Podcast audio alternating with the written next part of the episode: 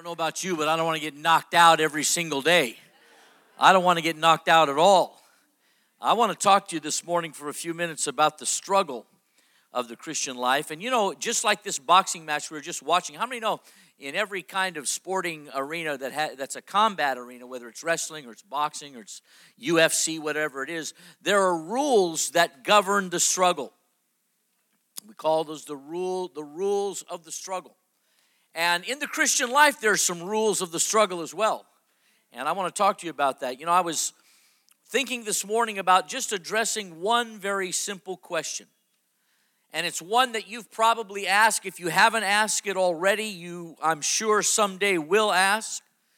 And that is the question why does God allow us to struggle? Have you ever asked that question? Why does God let us struggle? Why does a God of infinite power and uh, an all knowing, all powerful, all loving God, why does it seem like sometimes He's sitting on the sideline just kind of passively watching His beloved children as they flail about in the dire straits of life? I don't know, but it's gone through my mind more than once. I felt like saying, Hey, God, put a fork in me. I'm done. I'm done already. But I want to enlist the help of a man this morning who understood struggle. He was a man who flew and failed and then he flew again. Or better yet, we could say he, he walked, he sank, and then he walked again. And his name is Peter. And you know him very well because his name is synonymous with fear, it's synonymous with doubt, with failure. But how many know he's also known for the courage of his restoration and the courage of his recovery? So I want you to think with me this morning from 1 Peter chapter 4 if you have your Bibles. I'm going to read from the New Living Translation, just two verses. 1 Peter chapter 4, verses 12 and 13. And it says this Dear friends, don't be surprised at the fiery trials you are going through as if something strange were happening to you. Instead, be very glad, for these trials make you partners with Christ in his suffering, so that you will have the wonderful joy of seeing his glory when it is revealed to all the world. Hallelujah. I want you to think with me for a moment today about the first rule of struggle. The first rule of struggle. Peter is writing, as you know, to a group of believers in Asia Minor. These are people who are in the middle of an horrific struggle because they're experiencing all kinds of persecution against them and oppression because of their faith in Jesus Christ. They're taking a beating, they're being clobbered, if you will, uh, over and over again because they've stood for Jesus and they're wrestling with the reality of this struggle in their walk with Him. Peter has some counsel for them. And his counsel's found in these classic words of verse 12. Let me read it to you again. Verse 12 says, Beloved, do not think it strange concerning the fiery trial of your faith, which is to try you as though some strange thing has happened to you. I'm going to tell you something today. There's nothing strange going on. Maybe you find yourself here this morning and you're battling and you're struggling with different issues. Maybe you're wrestling through a trial. There's a difficulty that's going on. There's a situation that's happening. And I want to tell you this morning you're battling, but there's nothing strange about that. Nothing unusual about that.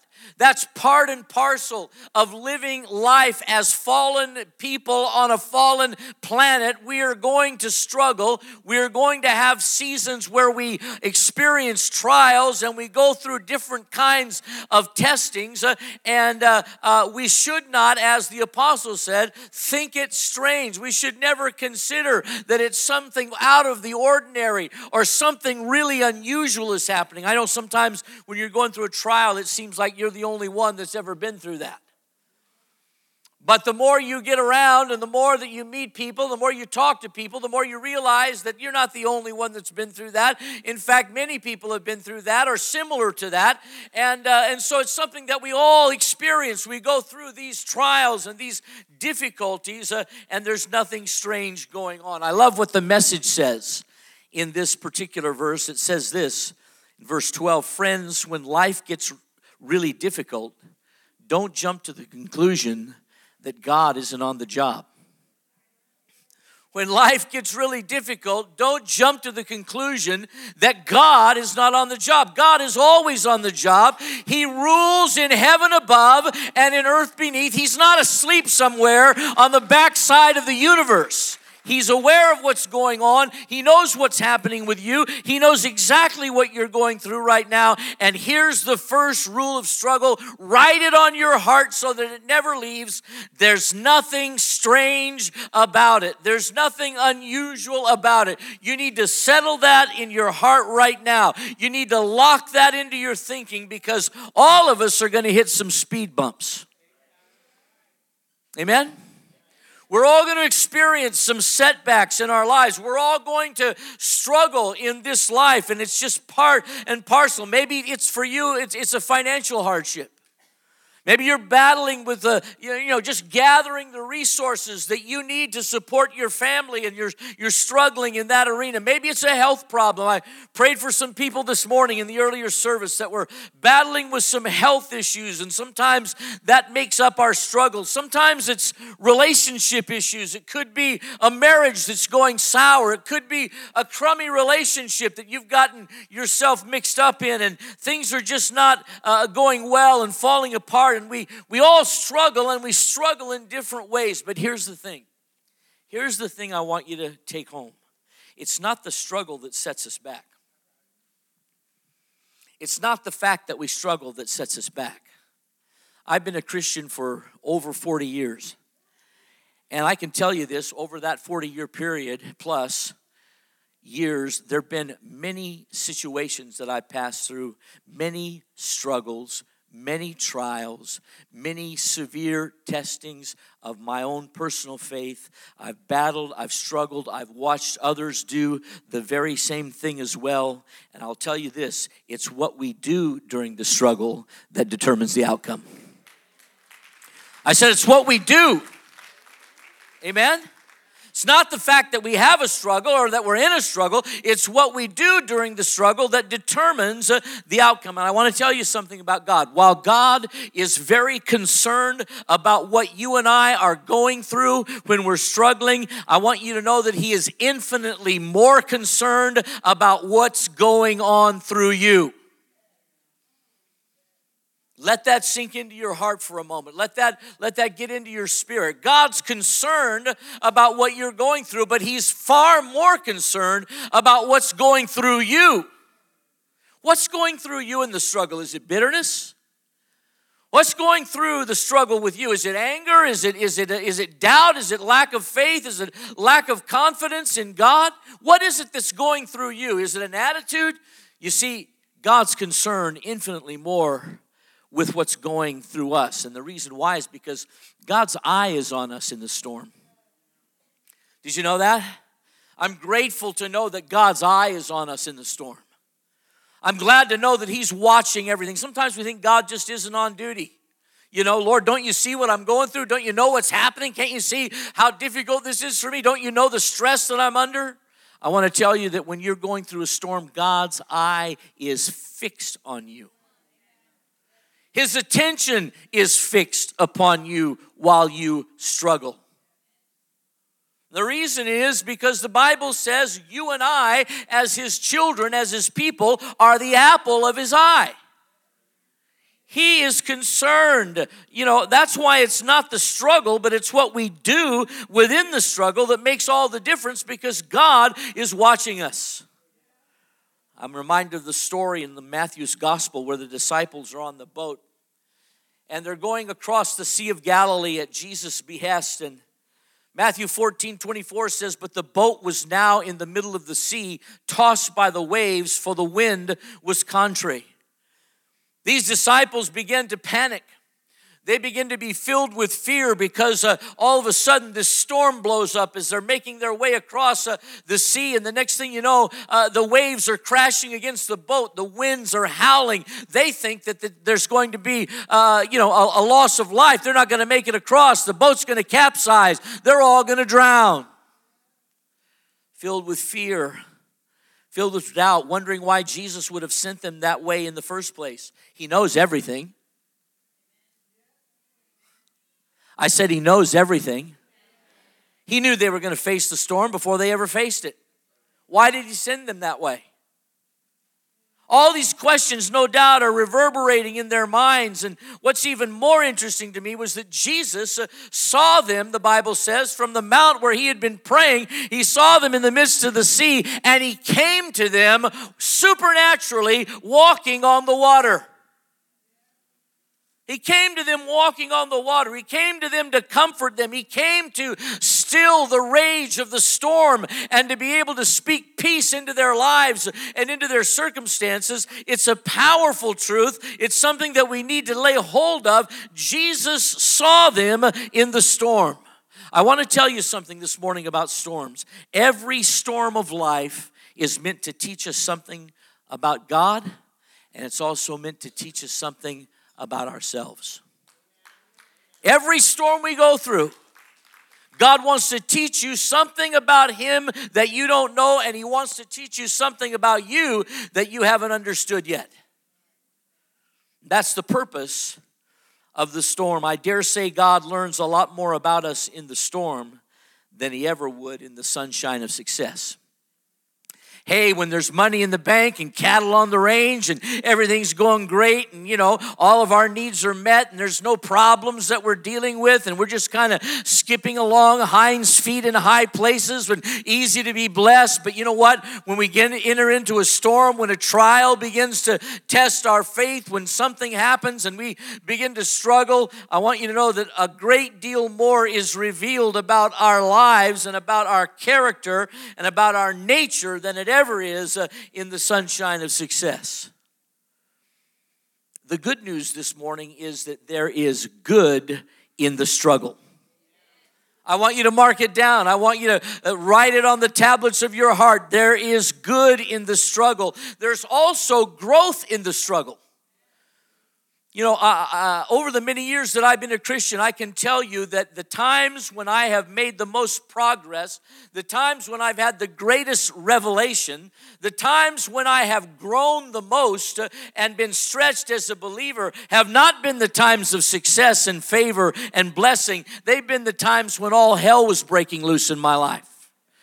They have been the times when everything got turned on its head. They have been the times when I've lost those that were precious and most close to me. They've been times, those have been the times that have been the greatest times uh, of growth uh, and the greatest times of stretching. And so I've got some advice for you, and the advice is simply this quit fighting against the struggle. Quit fighting against the struggle because it is a reality of the Christian life. You're going to pass through those seasons. The thing to do is not to be resistant of them, the thing to do is to know how to tackle them. Amen. To know what the rules are. Can you say amen? And the first rule is think it not strange. This is a fact of life. This is part of the normal Christian experience. You can count on the fact that that's going to happen. You can count on the fact that you're going to struggle and be tested at times. But I want to tell you, there's good in the struggle because there's growth in the struggle. Secondly, this morning, I want you to think about the second rule of struggle. And the second rule of struggle, very simply, is this God is for us. I'm telling you, that's the best news that you're going to hear all week. God is for us. I woke up this morning to the horrific news of 50 people being shot last night in a nightclub and lost their lives. 50 others are in the, uh, uh, the hospital from a terrorist uh, uh attack on a nightclub. And I, I, I was thinking about this morning's message, and I thought, God, I thank you that you are for us. You are for us. You love us. God is for us. So there's nothing strange about going through a time of struggle, and God is for us. Romans chapter 8 and verse 31 puts it this way What shall we say to these things? If God is for us, who can be against us? See, we need to be clear about this before we can get any kind of traction on this whole issue of struggling. Because God does not allow suffering, listen to me, He does not allow suffering to touch us unless it is first passed across His desk, unless He has first authorized it. He has first had to, as it were, sign off on it. We read in 1 Peter chapter 2 and verse 9, but you are a chosen generation a royal priesthood, a holy nation, his own special people, that you may proclaim the praises of him who called you out of darkness into his marvelous light. His own special people. One translation says, uh, a people for God's own possession. The King James Version calls us a peculiar people. Now, that, that, that'd be a little bit easy to misinterpret, wouldn't it? We might think that, that he's saying you're a bunch of weirdos bunch of fanatics, you know, a peculiar people. No, it actually means you are a special people that God has chosen for his own. He's chosen for himself. Doing a bit of research on this passage, and in the original language, the word peculiar in the King James is translated with the terms in and around along with it, as that scripture is written. In other words, if we're gonna if we're gonna translate it correctly, it's saying that we are God's possessions. How many know that we belong to God? We belong to God by virtue of the cross. We belong to God by virtue of the sacrifice that Jesus paid, the blood that He shed on Calvary. Because of that, we now belong to God. And so, because we belong to Him, God is overshadowing and He's not allowing anything to touch us without it first goes through Him. How many remember the story of Job? Remember the story of Job? Such an interesting story. The sons of God appear before the Lord, and the Bible says Satan was among them. And God says to Satan in this encounter, in this drama that's unfolding in the heavenlies, remember, Job knows nothing about what's going on. He's just living his life and going about his daily affairs. But this drama is taking place in the heavenlies. And, and uh, suddenly uh, the Lord says to Satan, Have you considered my servant Job? Hey, there's no one like him in all the earth. He's an upright man. He's a perfect man. He's one who shuns evil. Have you thought about, have you considered him? Because Satan had been going up and down, back and forth across the earth, and he came to accuse. Well, the interesting thing is that Satan answered God and said, Well, yeah, God, of course, you know, he serves you. I mean, who wouldn't? Who wouldn't? You know, you, you protect him. You, you've built a hedge of protection around him and you take care of him and you bless him and look at all that you've given him and the wealth and the, and the family and all of the blessings that he has. Listen, uh, of course he serves you because you bless him. Satan said, But listen, God, lift the hedge. Lift the hedge around about him, and I'll promise you that he will curse you to your face. But God said, No, I know my servant Job, and so I'm going to allow you to have a shot at him. I'm going to allow you to have a crack at him because I know what he's made out of, and I know that he is going to come through. The hedge was lifted, and it was one horror after another a hurricane force storm comes through and destroys the house and the houses of his children. All of his children are killed. He loses them all in one day. Can you imagine the, the, the shock and the grief uh, that this man's going through? And then uh, all of his prosperity, the storm ravages his flocks and herds. Many of them are killed. He loses others that, that uh, are lost. And finally, the source of his wealth is gone. And he goes from being one of the wealthiest men in the world at that time to being uh, absolutely broke. Then, if that's not bad enough, he gets sick. And uh, he begins to break out all over his body in these terrible boils. And then his friends, his so called friends, come along and say, Job, what have you done wrong, man? And you know, he's trying to say, listen, I, I don't know where this is coming from. I don't know what's going on here. Oh, well, we know, uh, you know, you must have sinned. You must have done something wrong. This wouldn't, all this bad stuff wouldn't be happening to you if you were really right with God. And so you must have sinned. So they begin to condemn him.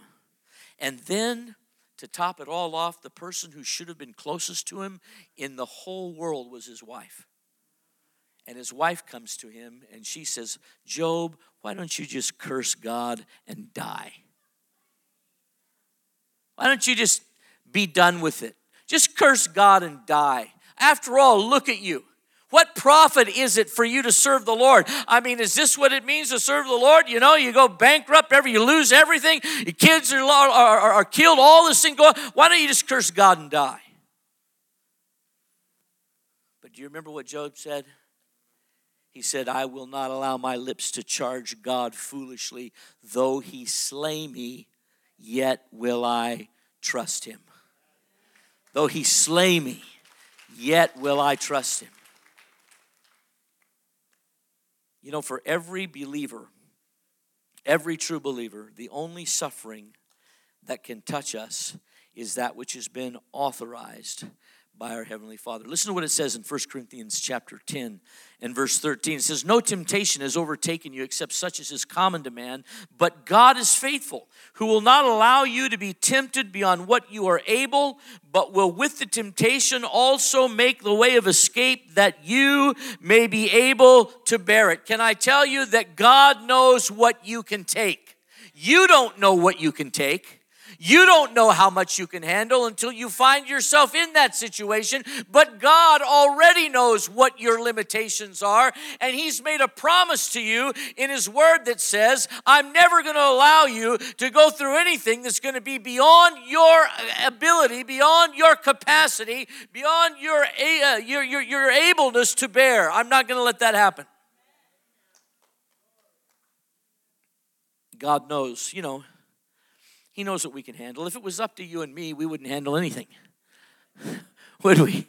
I mean, it doesn't matter, you know, what, what kind of trial. Nobody wants, nobody likes pain. Nobody wants to struggle. Nobody wants to go through a trial. Nobody wants to be tested. I mean, if it was up to us, we wouldn't handle anything. But then, if we didn't handle anything, if we didn't go through anything, if we didn't pass through any of those situations, then we wouldn't know what it ever meant to grow. We wouldn't know what it ever meant to be transformed from the inside out. We wouldn't understand the revelation of who God is and the greatness and the love of God that takes everything in life and works all things together for the good to those that love him and to those that are called according to his purpose.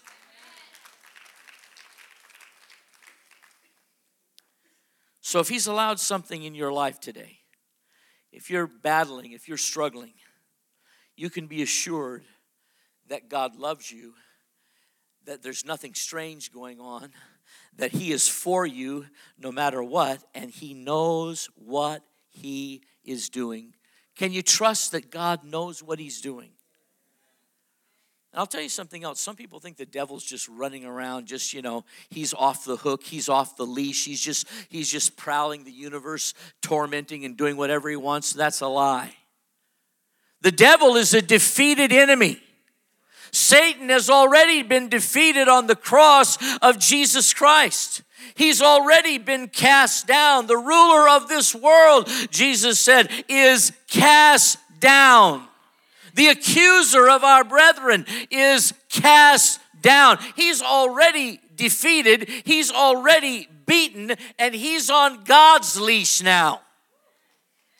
I said he's on God's leash. He doesn't just plow through your life and do whatever he wants to do. He can only do what God allows him to do, and he's on God's leash. And if God's allowed some kind of testing, it's because He knows that ultimately it's going to turn out for your good and your benefit and for His glory. Hallelujah. I said that's worth getting excited about.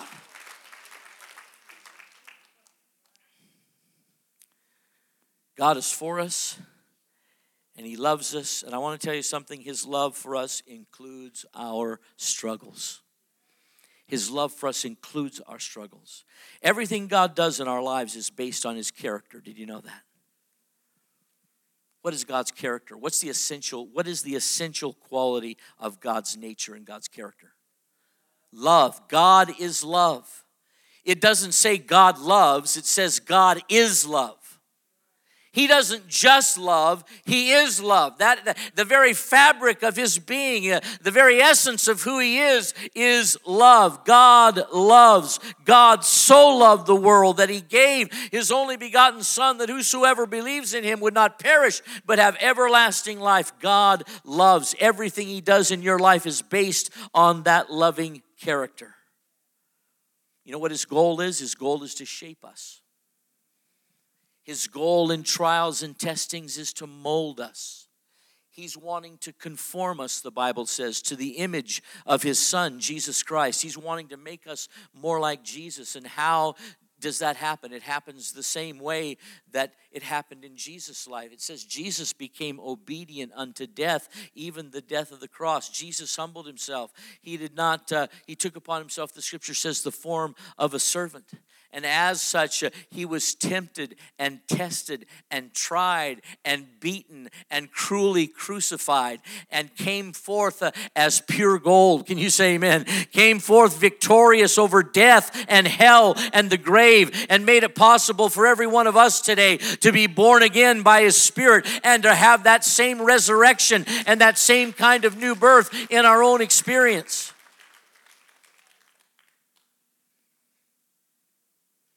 His goal is to disciple us. Amen?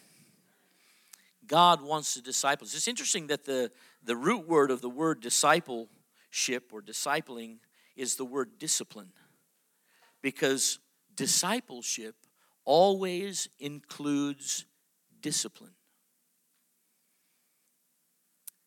Listen to what it says in Hebrews chapter 12 and verse 6. It says, For whom the Lord loves, he chastens and scourges every son that he receives. Now let that sink in for a minute. Whom the Lord loves, he disciplines and scourges every son whom he receives. Those chastenings and those and those those those scourgings equal the struggles that we deal with in our life. Whom the Lord loves, he disciplines. Maybe I just take a little bit of an aside here and say to you that if you really love your children, you'll discipline them. Oh, don't shout me down this morning. I said, if you really love your children, you'll discipline them. Because if you want to see them grow up to be productive adults and have a place in, in, in, in, society and not end up in prison, then you will discipline them at times. It's a, important in their development. You know, I know that you don't want to warp little Johnny and Jimmy and Susie's personality by telling them no or telling them they can't have something they want or putting them into a timeout or giving them some sort of other measure of discipline. But I'm telling you, if you don't do that, you don't really love them. You're selfish. You're selfish. You're so you're more concerned about how it's going to put you out and how it's going to make you feel uncomfortable than you are about that child's character and about the way that they grow up. So if you love them, discipline them. Can I hear an amen from God's people today? Praise God. That was a free one. That was what Joe, Pastor Joe calls a freebie. We threw that one in as a freebie.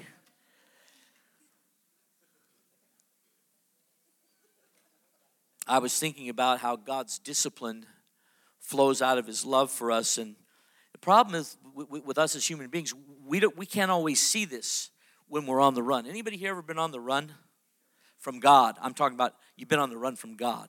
Hey, it's a safe place here. You can put your hand up. Unless I'm the only one. Maybe I'm the only one that ever has. But have you ever been on the run from God? You, you, you know that He wants you to do something. You know that He's speaking to you about a certain di- direction to, to go, uh, your life, or a certain decision to make. And what do you do? Make the opposite. You, you, you pull a Jonah. Remember Jonah? God said, I want you to go to Nineveh, Jonah, and proclaim my message to the people there. And Jonah goes, No way. I hate those people, hate those Ninevites. I'm not going there. If I went there and preached, uh, they probably would repent, and then you'd have mercy on them, and everything would turn out all right for them. And I hate them. And so he went the other way to Tarshish. But how many remember what happened to Jonah? He gets thrown overboard middle of the sea and he's swallowed by a great fish. And I can tell you that though I've never been uh, thrown overboard at sea or been swallowed by a great fish, I have found myself in a world of hurt and in lots of problems because I was running from God. You want big time trouble? Just ignore God. Just ignore his dealings, ignore his pleadings. I was reading a story that really intrigued me. And it's an, it's an older story, it comes from back in the mid 80s. And it's a story of a, an auto theft that took place, but it made headlines all across the United States newspapers, uh, radio, and TV across the United States. Uh, and you know this morning very well that thousands of cars are stolen every year, but this, this is a different scenario. This man owned a cabin up in the, up in the hills, up in the up in the pines, kind of maybe like Prescott or Show Low or one of those places. And uh, he went up to kind of get the, the cabin ready for summer. And when he went up there, he discovered that he had a rodent problem. There were rats. And so he uh, decided, in the course of cleaning things up and getting it ready to uh, be inhabitable, that he would uh, lace a bunch of crackers with rat poison and set them as bait. Uh, all throughout the cabin, so that uh, then he would kill off these rodents. And so he had worked hard all day doing this cleaning and then setting the bait and, and the traps. And so he decides, you know what, I'm going to go grab something to eat and, and just have a little bit of a rest. And so he went outside, jumped in his car, started up, and he starts to back out and then realizes, hey, I forgot my glasses. And so he pulls it, puts the car in park, jumps out, runs back into the house to grab his uh, uh, uh, glasses. And did you know that by the time he got back outside, a thief had come along? The car was already running with the keys in it, it jumped in and drove the car off. So now he's been burned bad. And so the story goes that he called the police to report the theft, but when he called them, he was very concerned because he said, "Listen, uh, I've been up at this cabin and I've been, I've been, you know, lacing these crackers with rat poison. And he said, I left a bunch of those crackers on this front seat of the car. Crackers laced with rat poison. And so immediately the authorities got onto this and they began to broadcast it on, across the radio waves. They got radio stations to, to, to, to announce it. They got on television, got television stations to, to, to, to air it and to broadcast it. They got newspapers involved and everything, all trying to, to, to, to, to get a warning out to this guy that, hey, don't touch those crackers. Don't eat those crackers, dude, you'll die. And uh, to my knowledge, uh, I, I, I, don't believe that they ever found the driver. I don't know what happened and what, what the ultimate consequence was. But I was thinking about this. You know, here are the police, here are the authorities. They are trying hard, they are trying desperately to find this guy. But you know, it wasn't because he had stolen a car. Now, no doubt he was going to have to pay the price for stealing the car ultimately, but the reason why they were going on television and the reason why they were in the newspapers and the reason why they're broadcasting across the radio is because they were trying to save this guy's life. Did you know that's exactly the way that God deals with us many times? We're running from God and we're running from the very person that's trying to save our life. I said, we're running from the very person that's trying to save our life. He's trying to keep us from eating the devil's poison crackers.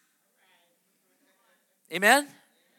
He's trying to get us into a place where we'll begin to understand and to know His purpose and His will for our lives, and yet we're on the run from God. And when we're on the run from God, we don't have a, we don't feel the sense of His presence. We're not seeing things as they really are. And uh, this is this whole story just it, it jumped out at me, man. These cops are after this guy, but you know it's not because they just want to bust him. They're trying to save his life. Can I tell you something about God? Even when God is after you, He's still for you. Even when God is on your case, has anybody here ever had God get on their case? Even when He's on your case, even when He's after you, He is still for you. I remember reading about Peter again, and uh, after the horrible denial of Jesus and all that took place in the crucifixion. And Jesus rises from the dead. And when he rises from the dead, he comes looking for, guess who? Peter. He comes looking for him after he's had this colossal, colossal failure in his life at the trial where he denies Jesus and, and curses and swears. And finally, he just lets off a stream of cursing and says, I never knew the man. The rooster crows, and immediately he remembers the prophecy that Jesus gave him that you're going to deny me three times before the rooster crows. Think about this because it's something that's very, very powerful. Very powerful. Jesus comes looking for Peter after all this. And you know what? It wasn't to shame him, it wasn't to humiliate him. I think Peter felt enough shame and humiliation already, don't you? It wasn't to blame him, it actually was to capture this man for the rest of his life for God's purpose. And we know that that happened. We know that that took place. We know that God takes our failures and He uses them to train us and He uses them to teach us. And oftentimes they're born directly out of our struggles, just like it was with Peter. But understand that God uses that and He trains and teaches uh, us with it. He wanted to capture this man for the rest of his life. So, what does He say to him when He finally connects? Peter, do you love me? Lord, you know I do. Feed my sheep. Peter, do you love me? Then feed my sheep. Peter, do you love me? And, and it says it says after he asked him the third time, Peter was grieved because he kept asking him this question. He said, Lord, you know everything. You know I love you. Feed my lambs. And he went on to be the powerful preacher of Pentecost. It was this same Peter that had denied the Lord and that had run from God and that had made such a colossal mess of things in his life and was struggling for survival that ultimately stands with courage on the day of Pentecost and boldness and preaches the gospel to this great crowd of people and 3,000 souls come and give their lives to Christ as a result of his altar call. Tell me this morning, what's the first rule of struggle? Somebody tell me, shout it out. What's the first rule of struggle? There's nothing strange happening. There's nothing strange going on here. This is something that's normal. This is a normal part of the Christian life. There are going to be times, it doesn't mean they're going to be all the time. How many know that, that, that trials have an entry and they also have an exit? But they do come, and they come in seasons. It says that there was a day, in the book of Job, it says there was a day and there was a man. And that man and that day came together for the beginning of Job's trial, but it also says that Job came out of that trial uh, with double everything, multiplied what God had uh, blessed him with before, that he had now as a result uh, of his faithfulness to God in the middle of the trial. So it's important for us. First rule of struggle nothing strange going on here. What's the second rule of struggle? God is, say it with me, God is, say it again, God is for us. There's one more I want to leave with you. That's the third rule of struggle. And this, I think, maybe is perhaps the most difficult lesson of all. And that is don't waste the pain. Don't waste the pain. I love this graphic here. Pain is the best teacher, but nobody wants to take his class. Nobody wants to go to his class. I had a wonderful friend who was a, a mentor and a, a good friend, became a good friend of mine a number of years ago, is Dr. John Holland, who was the former president for about 11 years of the Foursquare Gospel Churches and uh, nation, uh, worldwide, I should say, internationally, and, and uh, was a wonderful man of God and he became a great mentor for me when I was going through a crisis time in my life and in my ministry and uh, uh, helped me and, and spoke life into me and into my wife. And uh, just it was a, just a wonderful guy. But he, he became ill with um, Lou Gehrig's disease. Many of you are familiar with Lou Gehrig's disease, the motor neuron disease, and everything begins to shut down. And ultimately, I remember seeing him at a at a, at a service, and he was on a cane, and uh, he was still functioning, and he was just kind of walking with a cane. The next time I saw him, he was in a wheelchair, and he was being pushed around in a wheelchair. And then the, the next time I saw him was at his house, and he was in a electric uh, an electric stand up wheelchair that had a little controller that, that, that, that, that could move him about inside his house. And then the last time I saw him, he was confined to his bed and he couldn't, he couldn't, he could barely move his, his head at all and couldn't hardly speak. And his, his, his, his um, the pitch of his voice had changed as it does, as they're just everything, everything begins to shut down.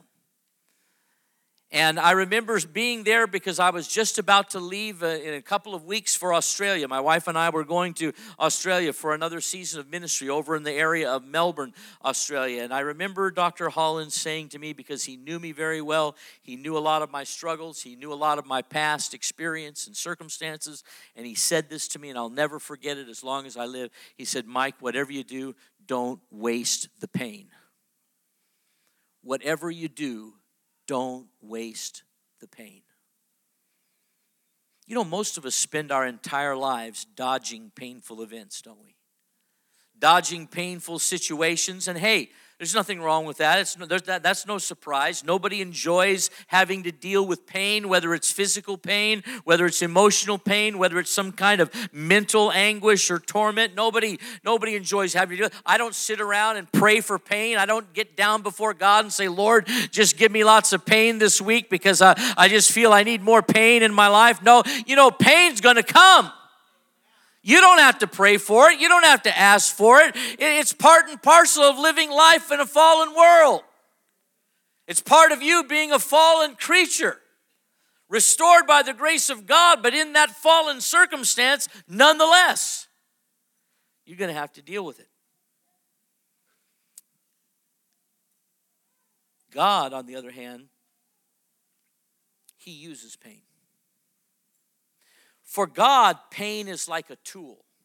God has a lot of tools in his tool chest that he uses in our lives, that he uses to shape us and to form us and to mold us into the image of his son. He has lots of different tools, but pain is one of those tools. And listen, it isn't that God sets out to hurt you. It's not that God's wanting to hurt us. It's just that sometimes pain is the only thing that will cause us to seriously entertain change in our lives. Amen? Sometimes until the pain threshold reaches a certain place, then we're not, we're not willing to change. We're not ready to change. We're not gonna change. But when the pain gets, when the pain threshold gets high enough, then, then we start thinking about doing a lot of things, making different decisions and different choices putting ourselves in different circumstances. Amen?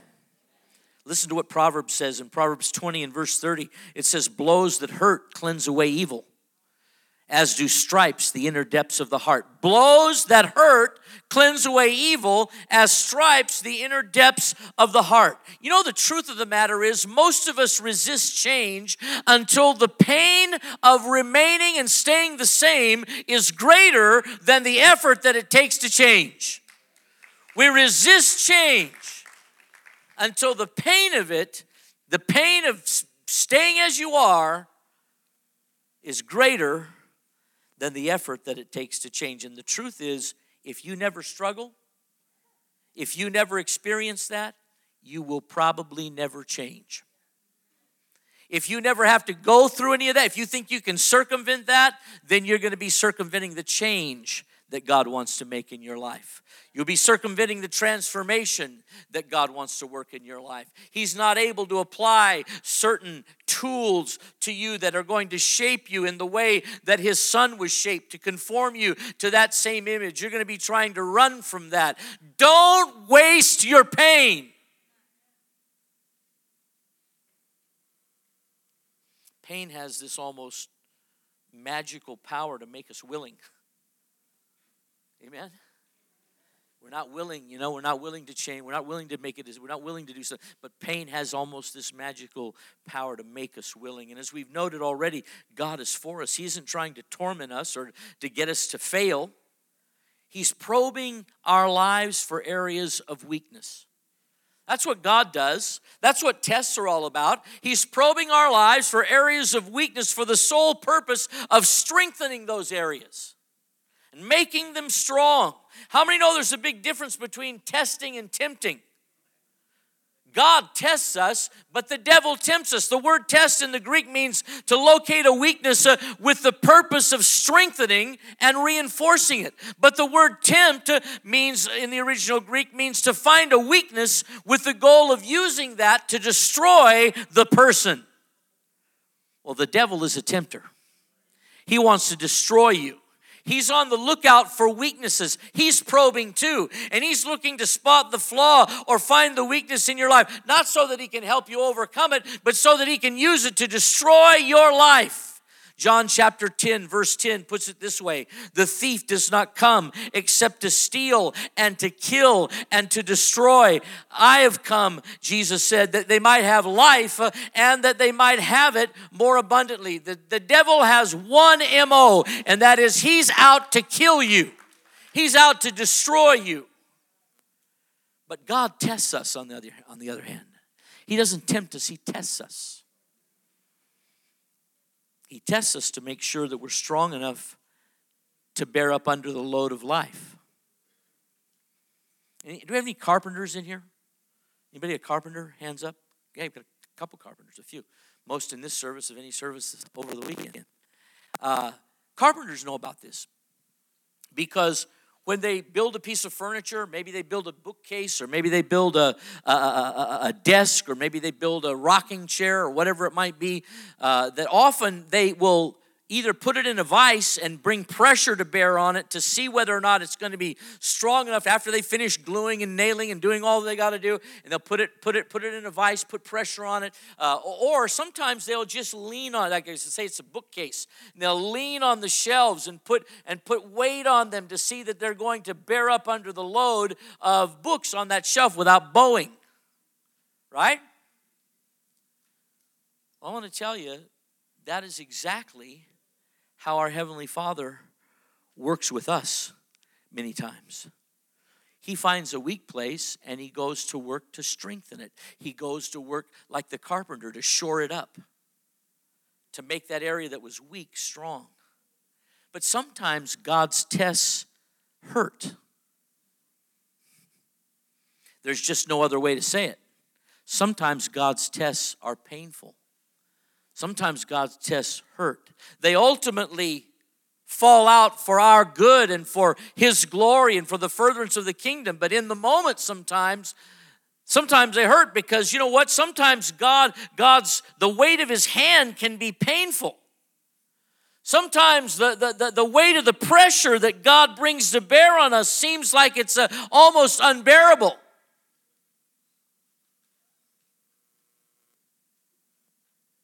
This morning, I want to personally welcome every one of you to the struggle. I want to welcome you to the struggle.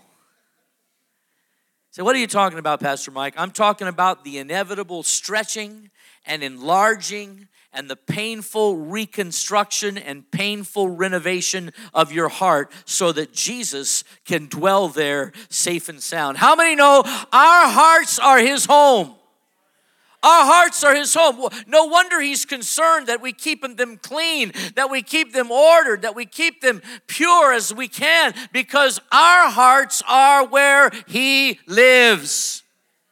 We talk about God's house, and often when we, when we say, you know, we're in God's house, we're referring to this building, but this building is not God's house. This building is where we meet, we know that, but God uh, dwells in us by the Holy Spirit. Can you say amen? I love 1 Corinthians chapter 3 and verse 16. It just tells us how serious Jesus is about our hearts becoming his home. Listen, it says, Do you not know that you are the temple of God? You are the temple of God, and that the Spirit of God dwells in you.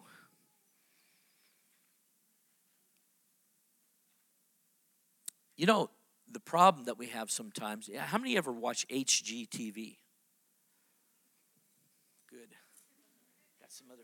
Here. I like that show. I like a lot of the shows on that, where they kind of go in and you know tear down and remodel and uh, do all that sort of work. But how many know that before you can renovate a house, before you can rebuild it, there's something that comes before demolition.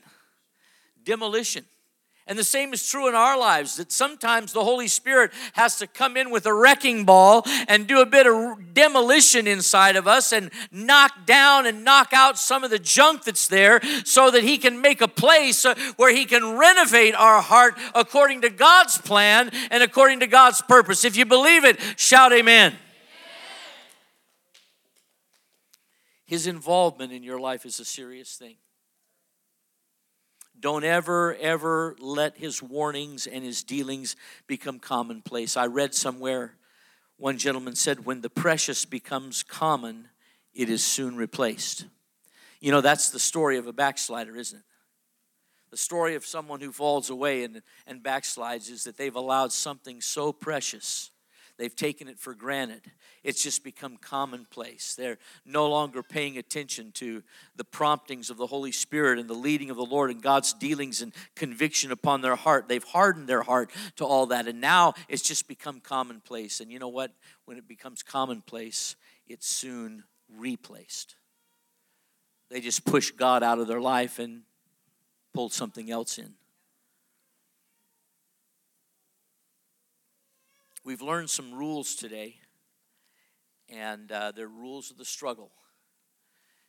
And I want you to go away from the service this morning with those firmly etched in your minds because you're going to need to refer to them. Uh, the reason why you're going to need to refer to them is because you're going to go through some struggles. There's several of you that are here this morning. You're in the middle of some struggles. You're in the middle of some painful circumstances. I, I recognize that. I know that.